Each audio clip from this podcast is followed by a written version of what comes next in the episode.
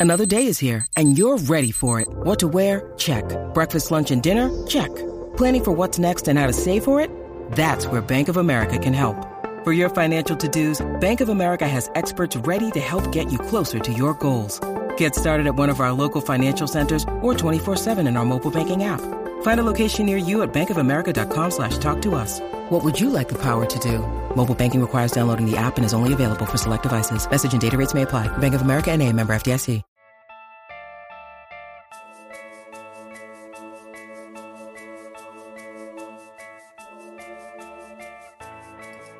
Hey, sports fans! Coach Nick here, and welcome to the B-Ball Breakdown Live Show. As always, I am joined by Andrew Combo Salop to discuss. Uh, today, we're going to discuss Game One. A bit of a shocker. I did not have uh, a blowout by the Celtics on the road on my bingo card. Did you, Combo? Not at all, and especially after a Steph Curry explosion like that in the first half. It was really interesting how that went, and Obviously, Steph was on the bench for a little bit and he didn't get his bearings back quite like he had it early in the game. A great game from Derrick White, from Payton Pritchard. Tatum didn't shoot well, but he definitely had his impact as well. Jaylen Brown, Al Horford. You know, I kind of mentioned him as him being like the best role player the Celtics have. He played great. So it was a really interesting game. What was your thoughts on it, Coach Nick? Uh, well, you know, I wanted to do a video. I ran out of time uh, as the X Factor being Jordan Poole. Mm. because mm. I felt like he was going to be the guy they were going to need to have as that you know against that defense as a pr- pressure release and then to fill up the ba- uh, the box score, and that kind of proved true because he didn't really come to play. First game jitters, perhaps. Marcus Smart just do you see that play where he just literally just takes it out of his hands and some sort yes. of scrum on the right wing? I mean, that was a little bit embarrassing. Um, so all of those things uh, you mentioned are are, uh, are, are are applicable. I'm doing a video right now. We're focusing on the Boston Celtics. The Celtics fans will like the, the music I chose. I think today, very Boston music, and um, we can we need to discuss a little bit more about like these threes that Horford and White were hitting. Um, and first of all, if you have any questions or when you want you want your comments on the screen, as always, don't forget the super chat is the way to go. It helps us keep the show going. So thank you so much for doing that part. Uh, we have a lot of people out there that were very generous and that we would love to give you some love. Um, and uh, let's see here to get back to the Derrick White and um, Al Horford. So they were guarding Derrick White like he was shooting in the regular season, which is below thirty percent. Okay, they started mm-hmm. out that way. Did you notice that how they were kind of giving him an extra room? Yes, I did. So here's where, like, you know, scouting reports could get in the way a little bit because things change. Derrick White's role has developed over the course of the playoffs. It's a little bit different. Um, but he really, even in the playoffs before game one, was still only shooting like 33%. I went and looked all these numbers up. So, like 33%. So, okay, I'll go under a screen, right? Would you go under a screen against a 33.3% shooter on the on, from three? Yes, I would. Okay. So they, they did it once. They dared him.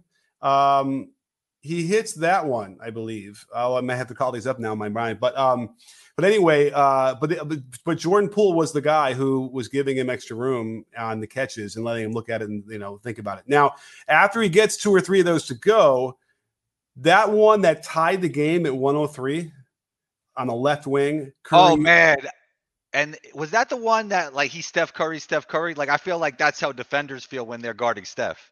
Yeah, exactly. Steph was in his jersey. The clock was running down. They had gotten nothing out of that. You know, by the way, that was the beginning. That was like five minutes to go or so.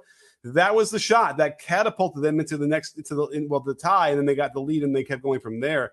Um, Al Horford shots, though, when you look at them closely, um, it, it almost felt like Draymond Green wasn't prepared for this game. He played a pretty bad defensive game. Some things were okay, but against uh, Horford, he was not. He, he, he was guarding him like he was. Um, gosh, who's the worst shooter in the league? That's that's how he was guarding him, like almost daring him to shoot it over and over again. And I got to tell you, despite the catapult, Al Horford can get that shot to go in, and he was before Game One in the playoffs at 43%. So this guy was on fire at over four a game. This is not the guy you want to leave open. I 100% agree. And the thing is with Draymond, if he's not doing it on the defensive end, he's also another guy who doesn't space it for the Warriors ball movement, player movement, offense on, offense on the other end, especially when you have like a guy with like Looney with them and you have two guys who aren't spacers. So you need that defensive Draymond to be at full effect to get his full value. Uh, absolutely. And like he won't be two for 12 bad again, I don't think. Right. Um, right. but I did have a good tweet last night that said that every Draymond three point shot, another angel loses its wings. Um, he was jacking those up, and a couple they didn't need to do that. And um, you know, here's what's interesting in my mind. He, I know he wants to space to the corner, but he can find better ways, like on the weak side, to be in different positions um, so that other guys can fill that corner. Uh, we saw that at some point. I was talking to my wife when we were watching it. And now I have to remember. Um, they they did a nice driving kick. I think it may have been for a Draymond three when it was probably Porter or I think it was Porter on, on the. Uh, it was a right wing co- uh, corner three. Right, sorry, right corner three. Porter was like on the right wing, and Porter was on fire from three. And at some point, like that should be switched. You should always have the better shooter in the corner. And they had a few seconds where they could have switched that out, but Draymond just stood there. Porter just stood there because they want to spot up. But I feel like that's an interesting failing on them. I probably most NBA teams don't necessarily recognize that, you know, if there's a moment where they can do that while the pick and roll is going on the other side, they could switch that. You want the better shooter in the corner. Do you, can you follow that? Hundred percent. And some of the guys for the Warriors weren't knocking them down when they should have. Like I remember Wiggins missing a wide open corner three that he just has to knock down in the finals. As you know, it's a make or miss league. And if, if Wiggins is not knocking that down, man, it's going to be tough for the Warriors. So, what do you make of this whole thing about uh, you know White and um, and Horford are not going to go ten for eleven, wherever they went, you know, from three uh, again, and this, so the mm. Warriors should feel okay about themselves. What do you think about that? Well, the Warriors fans could say that. Sorry, the Celtics fans could say that Steph Curry went nuclear in the first half, or almost nuclear, and we withstanded that and came back and won the game really handily. So you could look at it either way. I don't know, man. Derrick White seems to be in pretty good rhythm, and he's been shooting it pretty well lately. I know the reason why those percentages were down was because he had he wasn't shooting them great earlier in the year, right? But he was the perfect piece for them as a connective piece, and um, defensively he fit what they do. Even though people were targeting him earlier in the playoffs, he was actually the most impactful defender on Steph in this game. So it's really interesting. His impact is amazing, and yeah, they might not shoot like that from three, but that doesn't mean that they still can't edge out wins. But I'm going to stick with my prediction: Warriors in seven. Man, I got to stick with it. Yeah, I mean, I, I you know, it, it still feels like it's going to be, you know, I said Warriors and six. It, that could mm-hmm. even still happen because there was. Yeah. Here's the thing: the the the Celtics.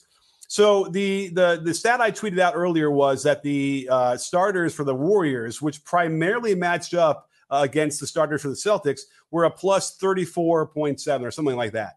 Mm-hmm. Um, and meanwhile, the starters for the Celtics were negative twenty five. They played a couple minutes less.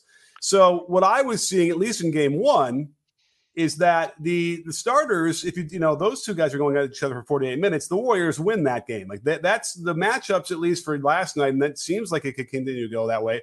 Uh, would favor the Warriors without question. Ime was able to then through the alchemy of personnel management, whatever, you know, listen, what did you make of? Let's give a shout out to, to Payton Pritchard he took Marcus Smart's minutes in the fourth quarter, and he played. He didn't even have an incredible. He, I think, he had eight points in twelve minutes, which is is okay, but um, he was just making plays, and he was just all. He was in there at the right time when they were making their good runs. So, what did you make of that? Like Smart having to sit there and watch while the Celtics came all the way back. Yeah, he just outplayed Smart. I mean, I really liked what I saw from Payton Pritchard when I was out in Vegas in summer league. I probably tweeted that I thought he was going to have a breakout season. Uh, there was times during the season that he wasn't even playing, but defensively, he was really good. Like that's maybe one of the reasons why you don't play Payton. Maybe like I think he's better on offense than he is on defense. But it seemed like like you know matchups make series and matchups make games, and sometimes you can't really tell why, but just certain players pop in whatever the solution is of that game, if that makes sense, Coach Nick. Weren't we scratching our heads about Pritchard's lack of playing time in the last series a little bit? Like yeah. there are moments where he just disappeared. Yeah, maybe there's something that we don't know. I, I couldn't really figure it out. Yeah, I, I, I, by the way, in the the game is going really fast. It's crazy. Everyone's trying to keep up with everything. You could just sort of forget to or put them in, or or you know, uh, Smart was going well, doing well, and so let's let that uh, ride for a bit longer, and then he misses his you know spot where he would have come in or something. But uh, they certainly could have used him even more in the in the Heat series. So uh, that was great to see. He was just sort of making plays. He hit a key three as well. So you know the uh, the Celtics go 21 of uh, what is it 40, 21 of 41 from three, over 50 percent, 51 wow. percent. Uh, the Warriors, though, were 19 for 45 to 42%. So maybe this is the series. I meant it last time. It didn't come out that way, but maybe for the Dallas and Warriors, uh, Golden State series, maybe this is the series where, you know, the guy who has the most, the team that has the most threes is the team that wins. Um, three, an advantage of three threes isn't like huge, but certainly an advantage of, you know, almost uh, nine percentage points on those threes is. And then you couple that with like you know the 14 turnovers. Draymond, I thought uh, had a, a, a, terrible key one on the right wing where he just kind of throws it away. I think that's the other thing about the fourth quarter collapse of the offense. Steph Curry does come in and they still don't get it going again after his uh, you know wonder start. So I think they kind of almost look tired. Did, did, did they look tired to you? They definitely didn't have the intensity or the aggressiveness as the Celtics. That's for sure. They didn't have the pep in their step that the Celtics had. I saw that 100%. And that reminds me of the country's best roasters that have partnered with Trade Coffee to bring you the freshest and best tasting coffee delivered right to your door. After filling out their taste quiz, I've been blown away with how well they've matched their coffee choices with my taste. Everyone has been a surprising burst of perfect flavors suited to me specifically, and I look forward to each new delivery. Their human algorithm and army of taste testers will definitely find the perfect coffee for you. And with their trade match guarantee, if you don't like the first bag they send you, they'll take your feedback and an actual coffee expert will work with you to send a brand new bag for free. Right now, Trade is offering new subscribers a total of $30 off your first order plus free shipping when you go to drinktrade.com slash bball. That's more than 40 cups of coffee for free. Get started by taking their quiz at drinktrade.com slash bball and let Trade find you a coffee you'll love. And don't forget about Mother's Day coming up. A Trade subscription is the perfect gift for the coffee lovers in your life. Well, we have, you know, best friend of the breakdown, Braun, is out here uh, with uh, our first super chat of the day. So thank you so much, Braun. Really appreciate that. And it's a really good question, which we can kind of, we do, we're talking a little bit about Horford and the shooting. Uh, hey, coach, thoughts on Horford's catapult release slash energy transfer? How is his rhythm so smooth on the catch? Well, I, I don't think we can call it smooth. He doesn't dip the ball. At least he doesn't dip the ball in the traditional way where we we talk about, which is a downward direction and then upward again. He literally just catches it and gets right to the set point. Um, here's my take on that. He's he gets so prepared so early that like as he's catching it, he's already getting it to the set point right away because normally that kind of motion, that catapult, um, would be too slow to get off against you know NBA players. Uh, he's also tall, but then I think that there is a dip, but the dip is in a different vector than what we would normally think. I think that the dip he's getting is sort of going backwards as he's getting the ball from where he caught it to the set point, and it's backwards forwards, and it's that quick of a release that he's almost getting that. If you can picture that, instead of down up into the shot, it's back forward into the shot, and um, you know most of the time he's got room, right? So those are the things that I've. Yeah. What have you seen about his shot? Yeah, sometimes players just happen to give bigs more room than little guards just from something mental in their head over the years. But that is fascinating that he could still get decent energy transfer from having the ball go back and then forward and recalibrating that and having that as a repeatable shot and and to be a consistent as of a shooter as he is. Well, I don't know about you, but when I used to warm up, uh, you know, and I was a good three point shooter, I used to kind of do that. I would literally just get it here, get you know, stop, set, get everything set, and just just bend my knees and shoot from there, just to kind of find that position, find that release. I would do that just to warm up. It's kind of like what he does, right? He kind of quickly mm. gets it there and just sort of in one motion pushes. it. It's it's not a one motion; it's two motion because he's got to get it there. But um, yeah, it, it's quick. That that's my my biggest thing with him is that he's able to get it off pretty quick, uh, and that's the key here. Um, and it, it, appears, and for the most part, even when the guys are getting close and kind of getting in his space, that's not really affecting his mechanics. He's able to can maintain the the right uh, you know distance and right calibration. And uh, the thing that yeah drove me nuts was you watch uh, you know Draymond just giving it, not even closing out on him. It was weird on a few of those. Um, you would think that it, in, with the pressure of the moment on the road, like in game two, if they can add a little bit more pressure, that's not a lot, but a little bit more, then he won't go six for eight. I think that's what he went six for eight. Let me check that real quick. He won't go. Let me scroll. Al Horford six for eight, and so and combined we had Grant Will. Uh, sorry, Payton Pritchard going. You know, uh, sorry, we had uh, Derrick White going five for eight. So my math, 11 for 16. Yeah, they're not going to go 11 for 16 again. They probably won't get 16 three point shots again in another game to combine. What are your yeah? What are your thoughts on the rust versus rest debate. Maybe just the Celtics were more in game mode and the Warriors were a little bit more in vacation mode. You know, I, I did want to check really quickly when they last played because it was five, six days ago, right? Um, yeah. And so yeah, there's something to that, but usually by the halftime, they kind of get that rust off and they can kind of get going again, which, by the way, they did in the third quarter in the typical fashion. So, like I said, that starting unit of the Celtic of the Warriors had their number, and they had a they had a 15 point lead at the end of the third quarter, like at home. They don't lose those games. That one was so astounding by this whole thing. In fact, I mean, I had I had thoughts in that moment in the in that middle of that third quarter. I'm like, I, there, there's no chance the Celtics have to win this now. Of course, we got to talk about Tatum. Now, Tatum had a really off game, as he's wont to do. Like a lot of game ones, he, ten- he tends to struggle, right? And it's maybe nerves. It has to be nerves because when I was studying all the shots, uh, there's a lot of funky footwork going on. And I think f- mm. footwork, when that gets all weird and the balance gets off, it's because you don't feel comfortable. Uh, what do you think about that? You've been in those situations before.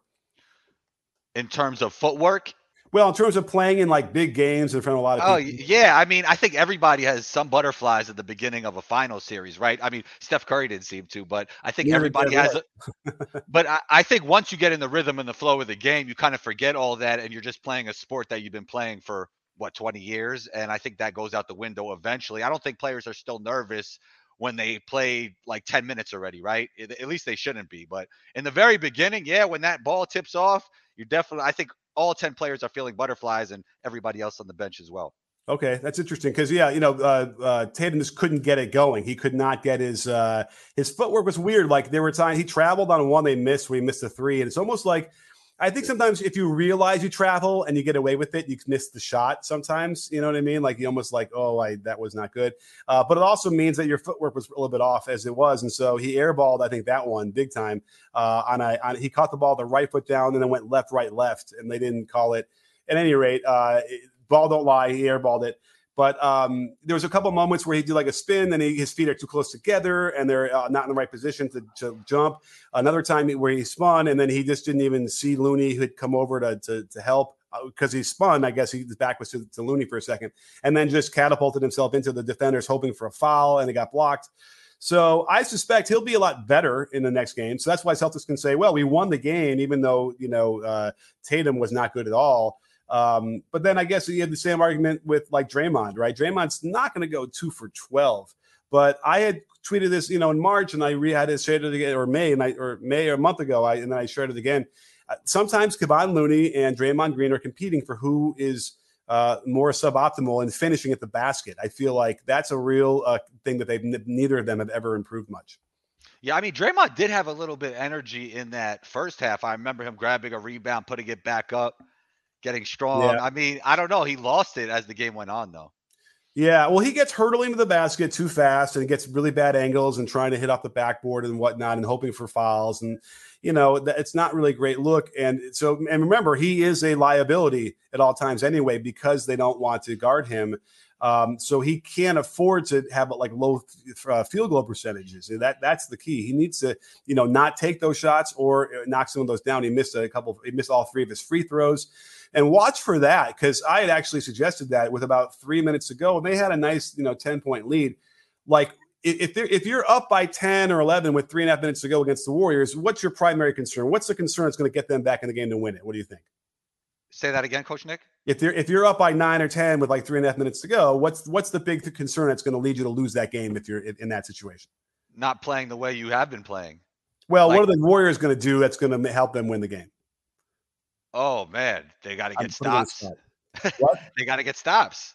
Yeah, because the Warriors are going to do what? They're going to make threes. Threes, yeah. So this guy testing me on the live show. sorry, I didn't mean to do that. I, that would be called pimping you on, in, on improv, and I, I, should never do that. But nonetheless, I, I, thought we had a symbiosis here. I thought we were, you know, had a mind meld. Nonetheless, we do. Uh, you know what I'm talking about. Uh, the yeah. only way you're gonna, you're gonna, the Warriors would win that kind of game is if Klay goes nuts, right? And he hits like two or three crazy threes, and then Steph hits a three or two, and next thing you know, you're down by two, right? Like in a minute. Right. So what I'm thinking is, is what they should, they can use if they want to in those situations is just hack a DeAndre or sorry, hack a DeAndre, hack, hack a Draymond. Draymond. Um, that's who they would do. And I, I wouldn't have blamed them. Like they could have done it for about 90 seconds and completely obliterated any um, rhythm the Warriors are trying to get, and certainly would el- eliminate any threes they're going to make. And I would I would be suspect about how many Draymond's going to make of those. If you foul him three times, maybe he'll make two of those. Uh, I think that would be a good result of that. So uh, Draymond, you know, he's just got to work you know, I, have always my solution for for for skill deficits there. You got to actually work on that skill. And well, I, the, also the team, also the also the team got to give him the resources to work on that skill and really focus on that early in the season. I don't know why he can't get that three points percentage up a little bit because there was a time he was shooting a lot better. I mean, for a very brief time, a long time ago, right? Like, yeah, but I, I, can't remember the last time that was that way. And and all of this, the floater stuff that he missed as well, is not great. And so, um, I, am sure. I mean, I guess he's practicing it. It's like when you go to a, a, Warriors practice. Right after that, for the next hour, all you're gonna, you're, what you're gonna really see is Steph going over all of his form shooting, really, you know, rigorously. You're gonna see Klay doing all this stuff. I, I would see Wiggins doing things. I, in I've been going for a long time. I can't picture in my mind's eye after a practice, Draymond staying after and working on stuff. Now, again, it's a very small sample size, and you know, I'm sure he he was, but like you know, when I think about those times, it's like I, I can see Steph Curry shooting thousands of shots after all the, you know, in Klay. And I, and I, I don't, I cannot picture Draymond doing that. And the results are what the results are. So he, if he's not, if he's, if he's doing it, he's got to do it better and he's got to do it more. Uh, yeah. We have a new, um, another super chat, another very generous. Thank you so much, uh, Mike. Oh, and you know what? Did I miss one other one? Forgive me. Wait a minute. Let me make sure I get the right order here. Um, Oh, that was Braun's. No, there's another one somewhere in this chat. Uh oh. Maybe it's after that. Okay. I feel good. Okay, cool. First one is Mike. Mike Quaglia, thank you so much. And that's this is so generous of you. I can't believe this from the bottom of my heart. Uh, really awesome thing uh, stuff there.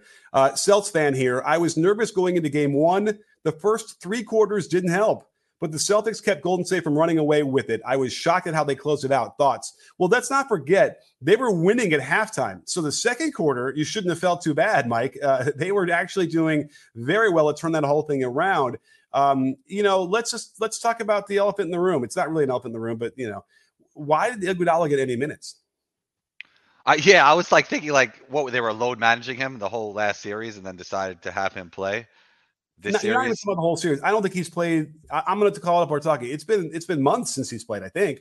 Yeah, um, exactly. It's very strange. Now I guess they got a little bit of a lead, so he felt like there's some. You know, we have a little leeway here, but.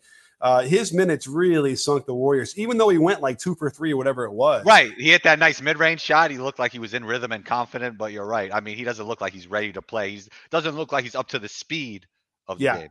So, but let's keep it up with Mike, what he wants to know, because he wanted, I think, is wants it from a Celtic standpoint. So, um, you know, obviously the three pointers get all the headlines, but it's like the guys that were making some cool key plays were uh, like Payton Pritchard. Uh, you know, getting he got an offensive rebound here and there, and just like being in good positions. Um, who else was was doing nicely for them? And he uh, also fit, he also fits what the Celtics do because he's not slow up and down. Like he gets up and down, he can finish in transition, and obviously he can space with the three. Yeah. Now I thought Robert Williams, you know, again, he, he's he's banged up. He's hurt. His knees bothering him. He's just not he's not a factor. He wasn't a factor last night. Maybe as the series goes on, maybe his knee, if his knee feels better. You know, they had a they had a I think a key alley oop to him that was big. Um, and again, more of that rotational stuff that just uh, you don't normally see breakdowns like that from the Warriors defense. So that's another interesting thing they're gonna have to figure out if they can clean that up uh, after all this time of uh, you know they had practices, they had time to, to get prepared. Now on the flip side, the, the, let's talk about the Celtics. Wholly unprepared defensively in the first quarter.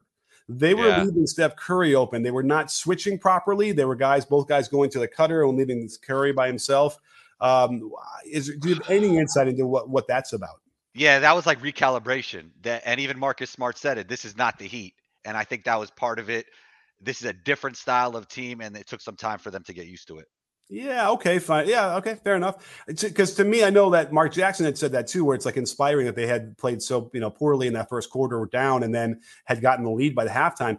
He was right. I, at some point, I thought, well, I don't think that's a great way to look at it, only because um, it's just masking. You know, they're getting away with it. Uh, and by the way, I was right at halftime going into the third quarter because they couldn't keep getting away with that again in the third quarter. Um, let me call up the third quarter stats because I want to see here real quick. Uh, well, let's say, I mean, Coach Nick, I mean, I think it's simple like this. Like if you're playing one on one, somebody for a week, right? And then the next week you play somebody different, it's going to take you about a few points to get used to this new player, right? Uh, yeah, okay, yeah, I, yeah, I take a quarter. Okay, fair enough. Yeah, yeah. Um, I, I, guess. I mean, the whole drop coverage, which was really cool. They caught, you know, uh, Marcus Smart saying, talking to probably Williams about dropping too far. Uh, yeah. He wanted them to meet him at the three point line and then drop. So there's an interesting, you know, um, uh, nuance here with drop coverage because it's a really question of where do you start before you drop, and it depends on the shooter. And obviously with Steph, you got to you got to start a lot higher and then drop and hope to stay in front of the guy. But that's what you know Steph is really good at too. In that third quarter, though, if you want to look at the numbers here, you know Andrew Wiggins was the chief culprit here with 12 points and two threes. Um, you know, he was looking really good. He was playing good defense on Tatum. And, you know, listen, Tatum was off a little bit, but I got to tell you, the Warriors had something to say about that. Their defense was pretty good on him and, and, and made his made those shots uncomfortable without question.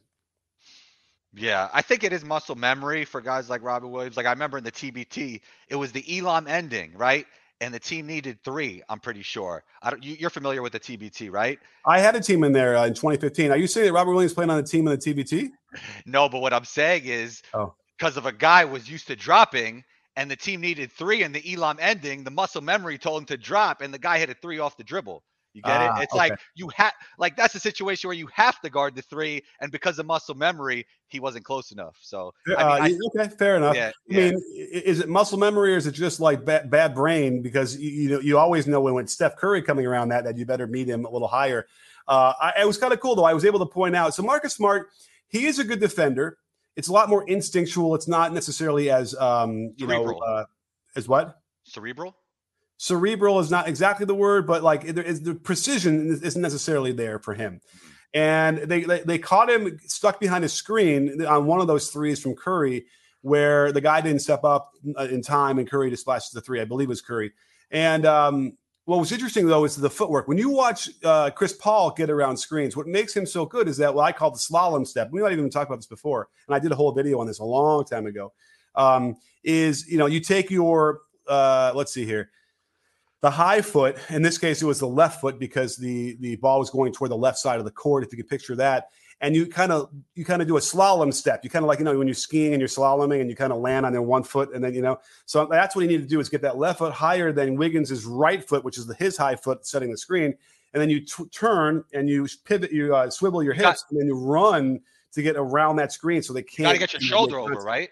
What's that? You got to get your shoulder over. Uh, shoulder is part of it, but to me, it's the foot placement, which I think mm. kind of leads everything from there he kind of ran into the screen and had to take like four or five little steps to try and get around, and that's just too slow. You're never going to get there. So um, yeah. I, will have to do another video on that and kind of develop that even more because it's it's really a key component to any kind of drop coverage now. Because when you drop, that guard's got to get around that screen as quickly as he possibly can. And like you'll so you'll see, Smart doesn't really do that, doesn't really focus on that kind of stuff. He's just like, I have to get it on the screen and I'm going to really try hard. But it's sometimes against guys like Steph, like that's not going to work for them. And I, I, suspect we'll see more of those kind of shots or, or more opportunities for Steph to, when he gets around those screens, to do some work because Marcus Smart's getting hung up. Um, unless he cleans it up, we'll see. We have another super chat though. Let's do that. So thank you, Mike. Again, that was very generous. Really appreciate it. And uh, and again, uh, you know, we're keep saying the Celtics are going to lose in six or seven. Um, so you know, you could still feel a little bit, um, you know, nervous about all this, but we'll see what happens in game two. But now we have, um, oh, where's that one? Amazing M. Thank you so much. The Celtics offense looked better uh, when not facing super physical teams like the Heat and the Bucks. The Jays didn't turn over the ball as much. Uh, okay, what what are your thoughts on that? Yeah, when you got guys like Kyle and Jimmy and PJ Tucker, I mean, those guys could really muck it up and make things tough for you. Those guys are super tough. So I definitely see what he's saying. The Warriors are more of a finesse team. They're a good defensive team, but they're more of a skilled defensive team and not as much of a physical defensive team like some of the guys on the Heat. So I definitely see what he's saying there. And you're right. The C's offense did look smoother. A lot of that was because of Derrick White and Payton Pritchard and obviously Al Horford knocking down all those threes. Sure. Well, Tatum had two turnovers. Uh, Jaylen Brown had four. So, you know, it didn't work that great for Jaylen Brown. Um, and I, am confident that if they continue to pressure them, you're going to see moments where you know they're going to fumble the ball, or the ball's going to go flying all over the place. I know that Brown struggled from with with the extra physical stuff too when he was turning it over against the Heat, but um, you know, I, I've seen enough over the last several years of the loose handle on both Brown and Tatum that I think it's going to yeah. end up rearing its ugly head at some point, as long as the Warriors continue to keep just pressure on them. But yes, it's definitely a different kind of pressure. Uh, and, and at least Tatum can hang his hat on that, where he didn't have um, so many of those fumble dribbles. I did notice that when, the, when that would come up earlier, when Smart doesn't play, and then they expect him to bring the ball up a lot that's when you can pressure in the backcourt and maybe make it, you know, uh, slow him down, knock the ball away a little bit. Might not be a turnover, but the ball gets knocked away. He recovers it. Now there's less time on the clock. So um, you keep your eye out for that because that could that could happen. But so far, so good for Tatum. Um, and uh, yeah, but Brown overall though was aggressive, doing really well. You know, uh, had a couple of those moments where I'm like, is I'm just going to the basket and you're not going to stop me. It helps yeah. in pool um, you know, not trying or not trying to swipe or whatever. But uh, on one of those, you're not stopping him. He was coming, he was bearing down full speed. Forget about it. Yeah, he brings that thing on offense that a lot of the rest of the Celtics don't have, just that foot speed and that elite, elite athleticism. As good as Jayson Tatum is, he doesn't have the burst of a Jaylen Brown, and that showed yesterday. Yeah, absolutely. Uh, yeah, Tatum's a, a weird movement pattern. It's I still haven't been able to figure it out he, he's a bigger guy, so I mean it's understandable, but he definitely yeah. doesn't have elite blow by ability. And sometimes that's the reason why he was taking a lot of those tough twos earlier in his career, and now he's just learned how to shoot the off the dribble three at a higher clip. Yeah, that's true. Uh, you know, and I think he can continue to develop his his body and his legs uh, and his mechanics to uh, sure. improve that. Jordan Poole as well. Jordan gets his knees get into weird positions over his feet uh, and it leads to slightly off balance and tilting and teetering. I'm worried about that a little bit too, injury wise. Um, and when it, when you get into a hyper state of arousal like this, where things are going so fast, you, you kind of really get worried about a guy like that because just watch his knees uh, next time and see the kind of angles he gets into. It's pretty wild. Um, and so I would be worried about that for him. And then Tatum is his shoulder. There's some weird shoulder thing that he he does when he tries to swing up into the shot and um, it just is. It, it, seems like it interrupts the rhythm every time, and yet he'll still make them. So he's figured that out enough. But uh, I always kind of, you know, I don't know about you, but my eyebrow raises whenever he shoots because it just looks like there's something not in it. I know exactly what you're saying, but what I always try to do, as you know, is look at the ball, and the basketball seems to to me that it's doing the right thing, but something about the body is jerky at the same time. So I yeah. haven't quite understood exactly what he's doing, but the ball is moving in the right way. It's the shoulder and elbow. It's that. And by the way, there's that. What's the funny guy that imitates the players in the court? They film those things. What's his Max name? Max is nice. Yeah, Max is nice. He did one that someone showed me on uh, for a Tatum, and it was pretty good. It was almost there um, it, it, would have been really hilarious if he fumbled a couple of the ball, the dribbles uh, moves before he shot it. But anyway, I don't. We don't want to rip. Listen, Jayson Tatum's great. I, I, I he's and he's a great guy too. I, I hate making fun of him, but uh, Max is nice. Did a great, great job. Check it out on IG if you haven't. Uh, let's see. Yanmi Tony, thank you for for the nice words. Um, all right, we have another super chat. Let's see what this one is. Incognito, good name, good name. Was Tatum shooting bad the, to focus on D. Okay, so we've talked about this a little bit in terms of uh, players. You know, if they're focusing so hard on defense, their offense will suffer. Don't ask Michael Jordan about that because uh, he never had that issue. But um, what what do you think? I'll throw it to you first. It, was was Tatum's struggles related to the fact that he had to work so hard on defense? Was his primary matchup Wiggins? Like I'm trying to picture now. I think it was. Well, there is some truth that you only have a certain amount of bandwidth and energy on a basketball court. If you're focused more on offense, you're probably going to play better on offense. If your focus is totally on defense, you're not going to have as much energy on offense. Yeah, Michael Jordan, LeBron James, Kobe, it didn't really matter for those guys, but a lot of other guys you'll see like certain seasons the focus will be defense for them. And their offense might drop off a little bit just because of the role they have with that team. So there is some truth to that. But in this case, I mean, Tatum is an elite two way player. So I'm not sure if it was the case here. Yeah. I mean, he had his hands full. I'm looking right now at the matchups on the uh, NBA site, which th- I think that they're measured by the start of the possession. Like, who are you guarding then? Which doesn't mean anything, right? Because they everybody switches, you have to rotate, whatever. But if you look at this in terms of minutes, uh, total number of minutes, he spent the most time starting out on Draymond Green, which is interesting. I, you know what? Sometimes I forget, and I'm watching everything that's going fast. I'm in the middle of a video right now on the Celtics, but um, I'm more on their offensive stuff, but uh, you don't you don't oftentimes pay attention to the matchups. And Ime, you know, snuck that in there. I'm not sure I would have noticed or I would have had Tatum on Green. Now I got to look at that and figure out when that how that matched up because who were what was Horford, you know, like Williams guarding Looney, but then Horford, who was Horford guarding in that situation? That's interesting. The next person they had to guard then would be Klay Thompson. The next would be Steph Curry. So yeah, those are the moments, and Andrew Wiggins uh, right after that, pretty close together. So those are the moments where yeah, he's chasing. He's got to really focus and move on a primary scorer. Uh, so that could take it out of you. Can make it a little more, a little bit more tired. But um, you know, I don't know. Like even the first, the first one, for instance, that could have been the nerves in the first quarter.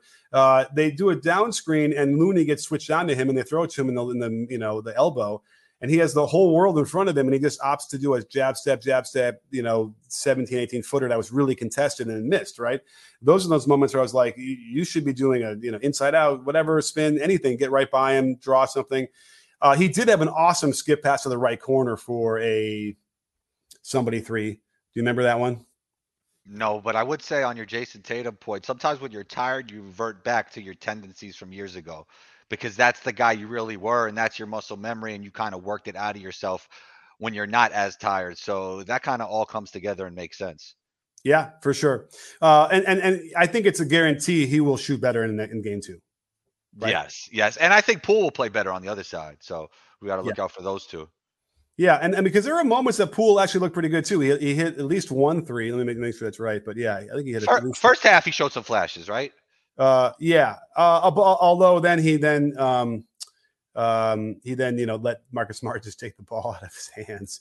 Um, you know, back in the day, we would teach that a guy's Zafarano, you want to like lower your head and kind of get your head into his chest and rip through a couple times, and that that doesn't necessarily work like that anymore. Not not for a guy like uh, Smart who's going to just dig in there and rip it out of your hands. But Jordan Poole was two for seven, one for five, hit all four of his free throws, and uh, was negative 19 to lead the team. so, but right behind him was Otto Porter, who I thought played pretty well uh, on both sides of the ball. He had pretty good um, possessions on, on certainly shooting wise, and then on defense, pretty good. But then a couple times he completely just forgot to play defense all the way through, and, and the guy hit a shot where they needed him to close out. So they're going to need better play from everybody all around. Um, we but we have another super chat to get to. So oh my goodness, nice. let's get there. Thank you guys so much. You guys, this has really been, you know, I can't tell you how much it means to us. Um, where is it though? I see it at the top, but I don't. Oh, there it is. Maybe. Yes. No. I wish I could. Well, I wish I could put this on. I could see it on the top. Okay, where is Brandon? 1042. Oh, anyway, I'll find it. First of all, we have Mr. Research TV. Um, thank you so much, Mr. Research. Where was Curry defense on Derrick White? 21 points, and Poole couldn't play defense well. Green has to help everyone, so Horford and Theis can three easily. Uh, yeah, I mean, listen, Theis even hit a corner three, which you know Theis can make a couple here every now and then. But, that, but that's what we wanted for the Warriors.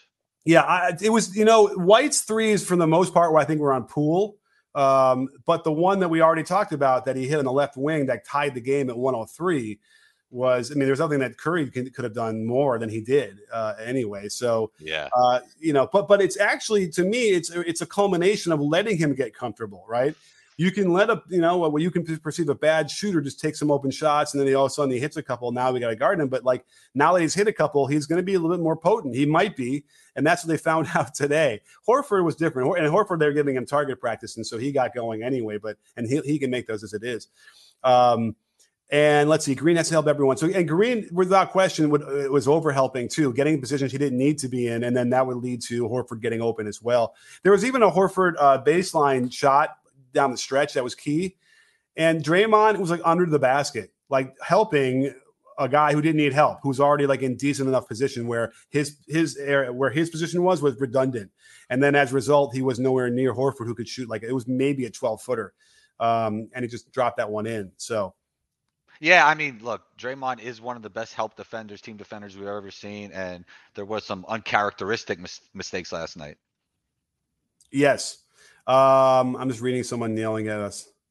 About? Uh, let's, let's yell back. Let's yell back. All right. Well, we have, we have another super. Well, I'm going to lose it. But anyway, all of you media dudes picked Golden State off of experience. Like the whole squad has it. They do. The number is right. It was 100 and some games of experience versus zero. Um, well, the, ser- the series, is, first of all, the series isn't over, but hey, call me a media dude. What, yeah, right. Call us media uh, dudes. What can we do? yeah, but but he is right that you know that Draymond is needs to be a better threat uh, on offense.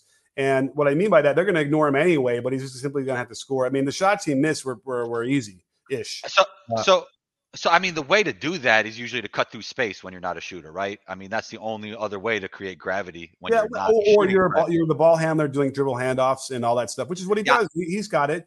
I meant know. off the ball. I meant off the ball when he doesn't have the oh, ball. Oh, off the ball. Yeah, exactly. Yeah. Uh, and, and, and screening you know, all those pin downs, whatever. But but it's that corner position, and I uh, that Kerr is going to look at. And um, if there are moments when he gets to the corner and he sees like you know uh, Porter or Poole or anybody else, they should switch because more often than not on those drives and those uh, skips, uh, you know, it's the corner is going to get that shot. And uh, and any kind of one more, which is what I like about the, the, Golden State Warriors, is the one more to, to Draymond on the wing then becomes he they chase it right back and he can hand off and they get into that action as long as there's time on the clock. And that's another way he can become, you know, uh, less of a, of a of a problem on offenses because he's in ball again. he's on ball with the ball in his hand, but at least you can make force the defense to have to deal with that action. So have another. Ama- yes. It's amazing on offense that um he gives you no gravity, and that's not where you want him with the Warriors. But as a weak side defender, he's usually awesome, and that is where you want him if you're the Warriors. So yeah, it's a he's a conundrum to say the yeah, least. Yeah. Um, let me get to uh, Brandon. All right, so Brandon ninety four. Thank you so much. The Warriors and he were undefeated at home prior to meeting the Celtics. What do you think makes the Celtics so successful playing away? Ooh. You know, it's a great question because it's not supposed to be that way. And I, here's what I feel like the home court advantage thing. I, I, I suspect in the three ball era, in the modern era, it, does it feel to you like the home court advantage is becoming less of an advantage? A hundred percent. A hundred percent. Why the three point variance, as we talked about? I mean, I think guys are shooting. There's more guys that could knock down the three, and and also like if you have one guy that can't play defense and you could target him, it doesn't matter what side you're on, right? I mean, and everybody's offensive threat these days, right? So we could always target that one guy that's um yeah. Not able to uh, play defense. Well, here's devil's advocate. You know, on the road, you know, they're supposed to be intimidated and it's pressure and they're going to miss more, right? And they feel more comfortable at home. So th- that obviously doesn't necessarily apply either, right? Um, or it, it, by sheer volume, you can overcome whatever that is. Here's another thing. I think also the middle of the road NBA player is so much better than they used to be. Therefore, the role players are closer to stars. Like if you think about it, there's so many guys that are like right under that all star level if they're playing great. Like I think of two guys on the Mavs, Spencer and Jalen, right? I think they're right on Derrick White when he's playing well. He's right under that all star level. These role players are just a lot better than they used to be and closer yeah. to the star level well, player or, than, ev- than ever before. Or the with the way the game is played, they're allowed, they're un, they're unfettered to do more things that we would never be able to see those role players do in the past, right? Like, like I mean, listen, here's a terrible example, but the shooting coach for the Lakers is Mike. Um, Penberthy. Uh, Penberthy. And he would tell me stories of like, you know, he would pretend to be Iverson in the practices, right? And I, there was, a, I think this was reported even um, on a scout team. And he would do those moves and they'd be like, damn, like, where did that come from? He's like, I can do all this. But the coaches, he has told me this directly, where he's like, the coaches would not let me do anything besides catch and shoot it, even though he had those skills. So, um, it's possible, you know, that they, those role players did have a lot of it, but they were, you know, so chiseled into these roles that um, that they were not allowed to get out of it. We never got the chance to see it but to the detriment of their teams. To the youth players watching this, I don't want to hear that excuse from you, the coaches, and letting me do what I got to do. You're not Mike Penberthy. You're not. yeah, at, least, right. at, at, least yet. You can work up to that level, but. Right, we have another one from Sean Jones. Um, smart one defensive player of the year. But is he in the conversation with guys like Kawhi, Butler, and Thybulle in terms of being a wing defender? And, and thank you, Sean. It's very generous. Really appreciate the super chat. Um, let's see here. Is Prime, I mean, I don't know. What do you think? He's not in the conversation with Prime Kawhi. He is in the conversation with Butler and Thybulle, I think, but those guys are really good. Thybulle does really some really unique things on defense that makes him really special, and Butler is just he has that killer mentality on both sides of the floor. But to me, like two way Kawhi, Raptors championship year, and even with the Spurs, he was a different level defender than those guys. Just super elite. Uh, absolutely. Uh, I, listen, Thybulle, I think is going to be better than all of those guys. I honestly mm. do. Um, the way that I mean, I mean, he's doing the Kawhi stuff now, and if he could just, you know, get his, his shooting, better, the shooting uh, he'll yeah. get more minutes, and then he'll get more opportunities to, to do that. I, I haven't seen. I mean, what Thybulle is doing, I think, is light years. I should do a video. I, I guess I have I. I can't remember now, but it's, if I haven't, I got to do one. He plays defense in a unique way. I would say that. Yeah, well, he looks to play from behind and yes, he can do yes. a lot of things and a lot of his footwork is offensive footwork which is again yeah. i've been saying this for a while now is we need to start developing all the splits and all the things we're doing on offense we need to do that on defensive end too instead of step slide step slide or even turn and run is good but we need to we need to open this up and let defenders have more uh, explosive uh, foot movements to keep them on pace with what's going on uh, with the offensive end. And and Thybulle absolutely does that. Uh, and I can't wait to like sit down with that guy and, and pick his brain to figure out how we develop all these things. Most definitely. I mean, he's a very unique defender. Butler's a great defender, but to me, like Kawhi is a, in a little bit different conversation. But I do think um, Smart deserved it this year. He was the best. Well, some people would say Robert uh, Robert Williams was the best defensive player on the Celtics, but in my opinion, he was the best defensive player on the best defensive team. So I think he deserved it, but he's not on the level of prime Kawhi. Yeah, no. I listen. Somebody had to win it, and um, I, I, have no problem with with uh, with Smart winning it. It's when it's almost like the Academy Awards. You know, you're trying to give an award to a piece of art, and it's really subjective a lot of the time. Yeah. And the Defensive Player of the Year award is kind of one of those things where I'm like, I, you know, if you're in the top three voting, then you pretty much won it in my mind it's it's funny. Some people would say it's not subjective, and then they would just give it. Uh, they would just use the numbers and give it to Rudy every year. Yeah, but please don't get me started on defensive stats. Yeah, they're tough. I mean, they always lend its hand to the bigs. Like a guard won't win it if you just use stats. But but even still, defensive stats suck. They're, they're not accurate. They're not measuring what they should be measuring. Um, yeah. You know, it, it's just they don't. And you need if you're not doing it by hand, but by or by eyeball, whatever. Then uh, I'm not trusting whatever uh, metrics you want to use. They just don't. They, they don't. You know, you could play the most amazing defense and get scored on. Now, those guys will argue that in the long run, in the macro sense, it'll even out. Like you know, if you're playing that great defense consistently, then you know, um, then it will it will show.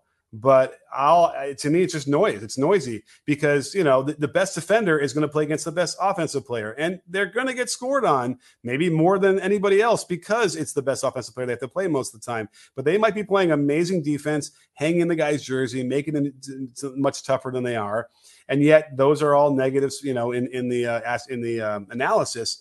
So you know that that's the other issue. And then plus, if you're talking about rotational stuff, there's you need to watch out with your eyeballs, right? You can't you can't measure how good a guy is at rotating on the weak side.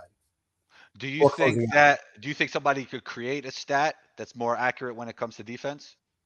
No, I don't know. I, I don't. I don't know. I don't. I mean, unless you had some more sort of AI and and camera tracking, um, you know, and and they have something about the the proximity uh, you are to the shooter when mm-hmm. they shoot it, but they don't know if he's facing the, the offensive player, if he's sideways, if he's jumping, if he's not. You know what I mean? Like there's a lot of stuff there that's a lot, of, a lot of variables. Yeah. Yeah. So I, and if they could solve some of that stuff, then great. It would save me some time. but well, listen, we're going to be wrapping up in a few minutes. I know you got to get out of there, out of here soon. But um, so if you have the super chat, get it in now so we can get to get, to, get to it. But whatever, let's uh, let's start wrapping this up and talk about game two what we expect and what we're looking thinking about heading into that game. So what what are your predictions? I think Poole will play better. I think Tatum will play better as well. I do think the Warriors will win it. They'll make adjustments. They're an experienced organization. They have experienced players. And you know that the playoffs is high speed chess. So I'm looking for them to win that game. Right. I mean, I would argue that maybe Steph won't shoot as well either, but I mean, they're giving him target practice. He wasn't like on fire, 12 for 25 overall, 7 for 14 was pretty good from three. But, um, you know, so that's another one of those things to keep your eye out on.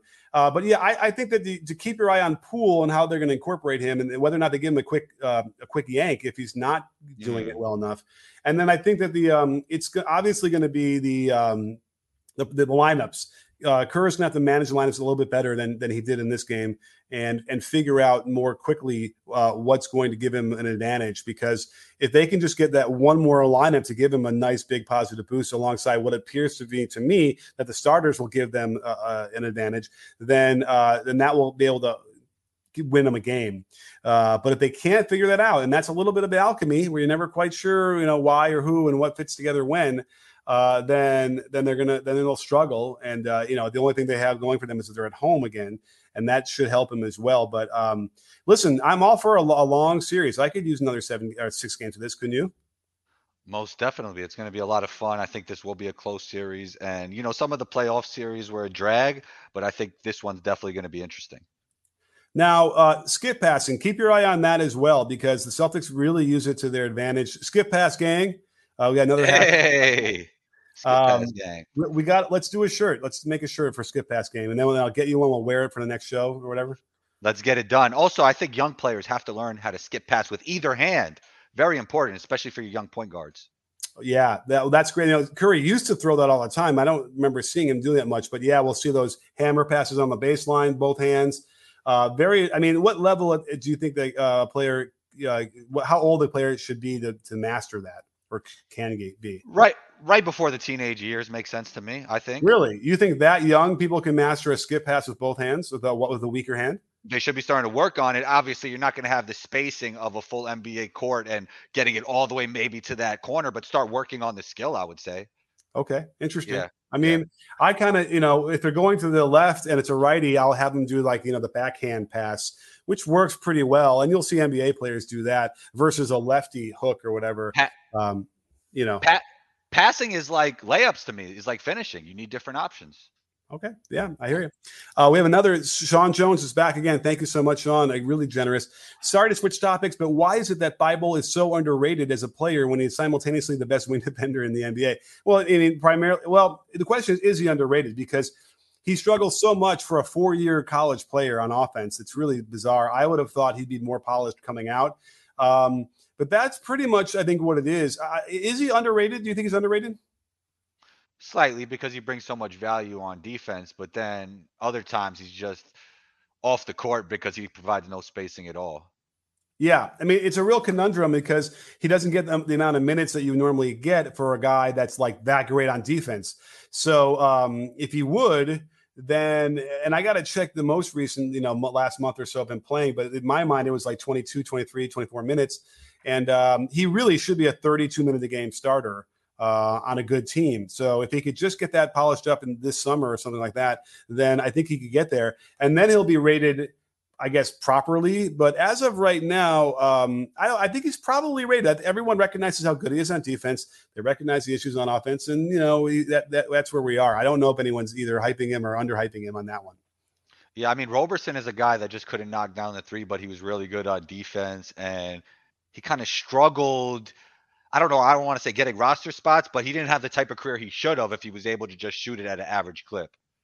You know, and it's it's all about you know sometimes who's working with him, right? I mean, I, I'm convinced 100%. guys like that who can make the NBA, who are that at that level of an athlete, you could teach to shoot at 34 percent from three. You should be, especially because Roberson's shots were were like lick your thumb, you're so wide open, check the wind, um, and uh, and he still couldn't hit those. So yeah, I, I agree. Um, that we need to have a uh, uh, a uh, like an intervention or you know like AA meeting or whatever. We need to have a support group for really- those amazing shooters that uh, the amazing defenders that don't shoot well, and will and will help them. you need to just focus in on the things that you have to be open to learning, right? And having the right guy teaching you. Like, but Yeah. we're de- we definitely have so much knowledge now, even more than 10 years ago. Like we have so much more than even 10 years ago that if you just learn the right things and apply them, and it's even to a level where you don't have to put in as much work as before because we're so much smarter. You just got to work on the right things. Absolutely. All right, last one as we wrap this up. Incognito, thank you so much again for the double super chat. Did game one change the outlook of the series? Well, I- I don't think it changed your outlook, right? Mm-mm. And I, Nope. I, I would I am I going to back down from game six? I think I might have woken up this morning and was starting to think about game seven. I, I would like a game seven. It'd be nice to have one of those in, in a finals and everyone come flooding in the you know the YouTube channel and watching. Oh, Snapchat, watch them on Snapchat. I do like these kind of the, the similar version what you're seeing on YouTube, but like they're kind of tighter and a little bit uh, shorter and, and more focused. Um, check it out there. It's going like bonkers now on Snapchat. Who knew that uh, you know basketball breakdowns would do well there? But they are. So if you want to You know- out, uh, go ahead.